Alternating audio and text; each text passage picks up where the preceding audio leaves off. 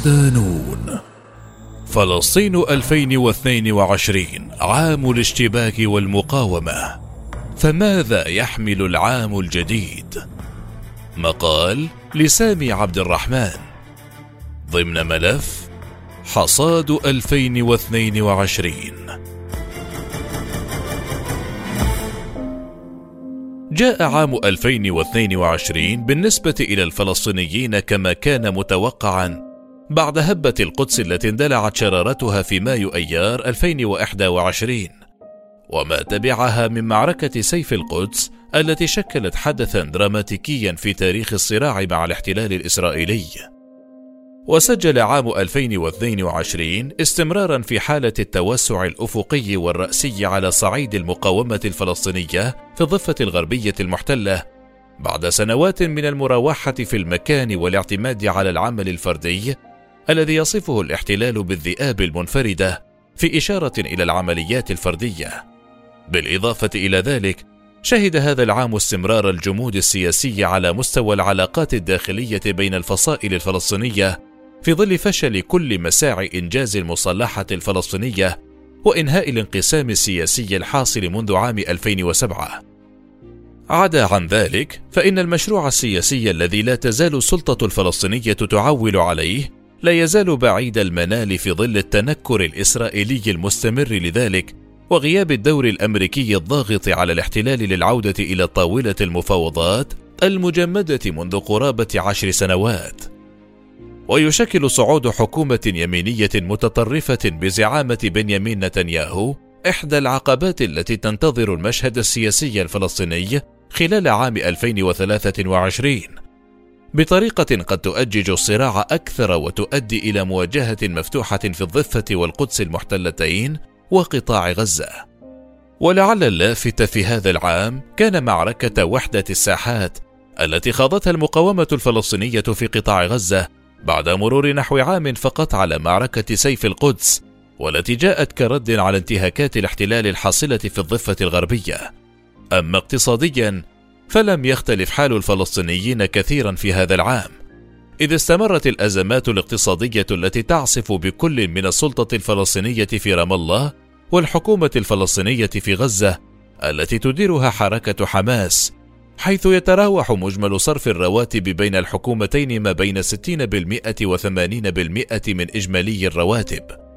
غير أن اللافت بالنسبة إلى سكان قطاع غزة في الشق الاقتصادي هو سماح الاحتلال الإسرائيلي بعودة العمال للعمل داخل الأراضي المحتلة عام 1948 بعد أن جمد ذلك منذ بداية فرض الحصار كخطوة عقابية عام 2007 يستعرض نون بوست في هذا التقرير أبرز الأحداث التي عصفت بالقضية الفلسطينية خلال عام 2022 وأبرز التوقعات على المشهد السياسي والداخلي للقضية الفلسطينية خلال عام 2023 في ضوء المعطيات القائمة.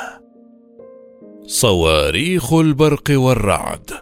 افتتاح خاص للعام. جاء افتتاح عام 2022 مختلفا بالنسبة إلى الفلسطينيين. فمع ساعات الصباح الأولى للأول من يناير كانون الثاني انطلقت صواريخ بعيدة المدى صوب مدينة تل أبيب. حيث سقط صاروخان قبالة سواحل المدينة التي تشكل المركز الحكومي والاقتصادي للاحتلال. ولم تعلن أي من فصائل المقاومة الفلسطينية مسؤوليتها عن إطلاق هذه الصواريخ رغم أن ما يعرف بصواريخ البرق أو الرعد تنسب إلى حركة حماس الممسكة بزمام الحكم في قطاع غزة. وبات وصف هذه الصواريخ مرتبطا بانطلاقها نحو المدن الكبرى المحتلة مثل تل أبيب أو ضواحيها في أوقات التصعيد الطفيفة وتحديدا أوقات فصل الشتاء.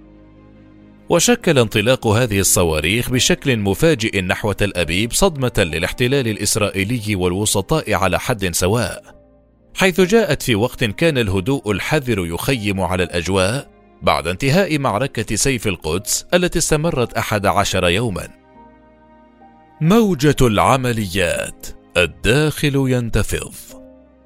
سجل مارس آذار ضربة البداية الحقيقية بالنسبة إلى المشهد الفلسطيني خلال عام 2022 بعد أن شهد هذا الشهر سلسلة من العمليات التي نفذها مقاومون فلسطينيون في عمق الداخل المحتل وأسفرت عن تسجيل ما لا يقل عن خمسة عشر قتيلا. البداية كانت في عملية الطعن التي نفذها فلسطيني في البداية كانت في عملية الطعن التي نفذها فلسطيني من النقب المحتل وهو محمد أبو العقيان في الثالث والعشرين من مارس آذار إذ قتل أربعة إسرائيليين طعنا في مدينة بئر السبعة المحتلة عام 1948 تبعها عملية مزدوجة بتاريخ 27 من مارس آذار قتل فيها ضابطان من قوات ما يسمى حرس الحدود برصاص فلسطينيين من سكان أم الفحم. هما أيمن وإبراهيم إغبارية في عملية إطلاق نار بالخضيرة. وفي التاسع والعشرين من مارس آذار الماضي قتل خمسة إسرائيليين في عملية إطلاق نار بمدينة بني براك. نفذها الشاب ضياء حمارشة من سكان جنين. وفي السابع من أبريل نيسان قتل ثلاثة إسرائيليين في عملية إطلاق نار في شارع ديزنغوف بمدينة تل أبيب. على يد الشهيد رعد خازم من سكان جنين. كاسر الأمواج فشل إسرائيلي جديد. مع تنامي معدل العمليات الفلسطينية في الضفة المحتلة أعلن الاحتلال الإسرائيلي في الحادي والثلاثين من مارس آذار 2022 اسم كاسر الأمواج كعملية أمنية تستهدف الضفة والقدس المحتلتين لمنع وصول منفذ العمليات إلى الداخل المحتل ووقف عمليات المقاومة في مدن الضفة المختلفة. العملية التي جاءت كرد فعل إسرائيلي أولي على موجة العمليات التي ضربت العمق المحتل عام 1948 لم تحقق النتائج المرجوة مع استمرار اتساع رقعة المقاومة في الضفة وانتشار التشكيلات العسكرية المختلفة أفقيا ورأسيا في المدن والقرى الفلسطينية. اللافت الوحيد في هذه العملية هو حجم الاعتقالات الكبيرة التي شنها الاحتلال منذ بداية عام 2022 والتي تتجاوز 5500 حالة اعتقال بحسب بيانات نادي الأسير الفلسطيني وهو مؤسسة غير حكومية تنشط في مجال الأسرى. وتتضح معالم الفشل الإسرائيلي في أعداد عمليات إطلاق النار التي تجاوزت 300 عملية إطلاق نار أسفرت عن مقتل 31 إسرائيليا بينهم عدد لا بأس به من الجنود والمستوطنين فضلا عن عشرات الإصابات باستخدام مختلف أدوات المقاومة في الضفة والداخل والقدس. مايو الأسود الصحافة في مرمى الاستهداف أفاق الفلسطينيون في الحادي عشر من مايو أيار على جريمة قتل مراسلة الجزيرة شيرين أبو عاقلة وإصابة الصحفي علي سمودي خلال اقتحام الاحتلال مخيم جنين صباحا ومحاصرته أحد المنازل في حي الجابريات حيث كانت أبو عاقلة وسمودي يغطيان الاقتحام الإسرائيلي إعلاميا ويلبسان ملابس الصحافة. شكلت هذه الجريمة ضجة دولية وعربية وفلسطينية لا يزال الاحتلال يعيش صداها حتى الآن نتيجة المطالبات المستمرة في تحقيق دولي يقدم مرتكب هذه الجريمة ومعطي القرار باستهداف أبو عاقلة وزميلها الصحفي السمودي للعدالة. ولم تستطع الولايات المتحدة الحليف الاستراتيجي للاحتلال الإسرائيلي أن تدافع عنه أمام الضغوط الداخلية والدولية بالتحقيق في هذه الواقعة فإلى جانب كون أبو عاقلة صحفية فهي تحمل الجنسية الأمريكية منذ سنوات طويلة. وحدة الساحات مواجهة جديدة. الحرب على غزة عام 2022 تعرف إسرائيليا باسم الفجر الصادق أو عملية وحدة الساحات كما أطلقت عليها حركة الجهاد الإسلامي. اندلعت شرارتها عشية الخامس من أغسطس آب 2022 حينما استهدف الاحتلال أحد أبرز قادة سرايا القدس وقائد لوائها الشمالي تيسير الجعبري. قدر الناطق باسم جيش الاحتلال اليوم الأول من العملية بأنه تم خلاله اغتيال ما مجموعه 15 ناشطا من الجهاد الإسلامي. بينما تحدثت وزارة الصحة الفلسطينية عن مقتل عشرة بينهم مدنيين وطفلة لم تتجاوز الخمس سنوات وسيدة في الثالثة والعشرين من عمرها. أعلنت سرايا القدس في المقابل إطلاقها عملية وحدة الساحات وقد جاء البيان المقتضب في اليوم الثاني لبدء الهجوم الإسرائيلي وفيه ذكرت أن عملية وحدة الساحات قد بدأت فعليا ردا على العدوان الصهيوني كما وصفته في بيانها. بدأت التوترات عقب اعتقال قوات الاحتلال لأحد قادة حركة الجهاد الإسلامي في الضفة الغربية وهو بسام السعدي قبل أيام قليلة من الهجوم حيث أرسلت تل أبيب تعزيزات جنوبا وذلك بعد تهديدات بشن هجوم من غزة. وجدير بالذكر هنا أن مسؤول مكتب الإعلام للجهاد الإسلامي ذكر أنه كانت هناك اتصالات حتى قبل ساعة من القصف. وكانت ردود الحركة إيجابية حول هذه الاتصالات. وعلى إثر العدوان الإسرائيلي دكت سرايا القدس المدن المحتلة بما في ذلك تل أبيب بمئات الصواريخ. حيث أطلقت الحركة 1100 صاروخ وقذيفة فضلا عن الطائرات المسيرة وغيرها من العمليات الميدانية التي قامت بها ردا على العدوان. ومع التوصل إلى اتفاق التهدئة، أعلنت وزارة الصحة في غزة أن إجمالي أعداد الشهداء بلغ 41 شهيدا بينهم 15 طفلا. في الوقت الذي نعت فيه السرايا 12 شهيدا من كوادرها في غزة بينهم قائدان عسكريان هما تيسير الجعبري وخالد منصور. عرين الأسود. مجموعة جديدة تثير القلق الإسرائيلي. بداية المجموعة تعود إلى حادثة اغتيال قامت بها قوات الاحتلال الإسرائيلي في عملية خاصة بمدينة نابلس لثلاثة شبان من نشطاء كتبه بداية المجموعة تعود إلى حادثة اغتيال قامت بها قوات الاحتلال الإسرائيلي في عملية خاصة بمدينة نابلس لثلاثة شبان من نشطاء كتائب الأقصى في نابلس بتاريخ الثامن من فبراير شباط 2022 هم أدهم مبروكة المعروف بالشيشاني ومحمد الدخيل وأشرف مبسلط وأشرف مبسلط وظهور اسم كتيبة نابلس في وصف مجموع. وظهور اسم كتيبة نابلس في وصف المجموعة التي ينتمي إليها الشبان الثلاث. بعد ذلك قامت القوات الإسرائيلية باغتيال اثنين من نشطاء كتائب الأقصى في نابلس في الرابع والعشرين من يوليو تموز 2022 وهما محمد العزيزي وعبد الرحمن صبح ونجا إبراهيم النابلسي من الاغتيال وقتها ويعتبر العزيزي من مؤسس المجموعة الأولى. بعد ذلك تم الإعلان رسميا عن تشكيل مجموعة عرين الأسود في الثاني من سبتمبر أيلول 2022 خلال تأبين الأربعين لاغتيال محمد العزيز وعبد الرحمن صباح وتنظيم استعراض عسكري للمجموعات. والإعلان أن العزيز وعبد الرحمن صباح هما مؤسسا مجموعة عرين الأسود.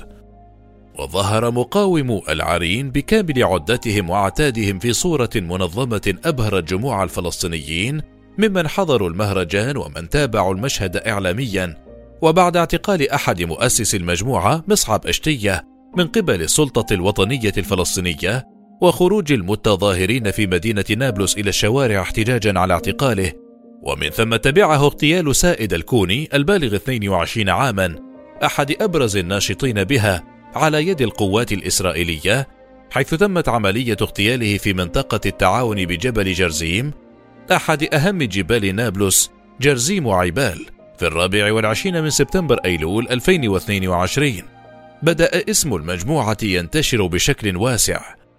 تتكون المجموعة من شباب في مقتبل العمر يرتدون زيا موحدا باللون الأسود، وتغطي فوهات بنادقهم قط وتغطي فوهات بنادقهم قطع من القماش الأحمر لتؤكد أن لا رصاصة ستطلق هدرا. كما أنهم بعيدون عن أي تصرفات فردية ولا يظهرون للإعلام إلا منضبطين وموحدي الشكل والهيئة الخارجية. المصالحة إلى الواجهة من جديد. إحباط شعبي. لم يحظى الإعلان عن التوصل إلى اتفاق جديد من أجل إتمام المصالحة الفلسطينية بين فتح وحماس ومشاركة القوى المختلفة باهتمام شعبي واسع. رغم المساعي الجزائرية الحثيثة التي بذلت للوصول إلى شيء وشكلت تسريبات بعض الفصائل عن الاشتراطات التي وضعها رئيس السلطة محمود عباس أبرز الانتكاسات للاتفاق قبل أن يبدأ تنفيذه. الاتفاق الذي تم التوصل إليه في الثالث عشر من أكتوبر تشرين الأول 2022 تم بمباركة من الرئيس الجزائري ومشاركة أكثر من 13 فصيلا فلسطينيا ونص على التأكيد على أهمية الوحدة الوطنية كأساس للصمود والتصدي ومقاومة الاحتلال لتحقيق الأهداف المشروعة للشعب الفلسطيني واعتماد لغة الحوار والتشاور لحل الخلافات على الساحة الفلسطينية بهدف انضمام الكل الوطني إلى منظمة التحرير الفلسطينية الممثل الشرعي والوحيد للشعب الفلسطيني. وأيضا تكريس مبدأ الشراكة السياسية بين مختلف القوى الوطنية الفلسطينية بما في ذلك عن طريق الانتخابات وبما يسمح بمشاركة واسعة في الاستحقاقات الوطنية القادمة في الوطن والشتات واتخاذ الخطوات العملية لتحقيق المصالحة الوطنية عبر إنهاء الانقسام وتعزيز وتطوير دور منظمة التحرير الفلسطينية وتفعيل مؤسساتها بمشاركة جميع الفصائل الفلسطينية باعتبارها الممثل الشرعي والوحيد للشعب الفلسطيني بجميع مكوناته ولا بديل عنه. وانتخاب المجلس الوطني الفلسطيني في الداخل والخارج حيثما أمكن بنظام التمثيل النسبي الكامل وفق الصيغه المتفق عليها والقوانين المعتمدة بمشاركة جميع القوى الفلسطينية خلال مدة أقصاها عام واحد من تاريخ التوقيع على هذا الإعلان.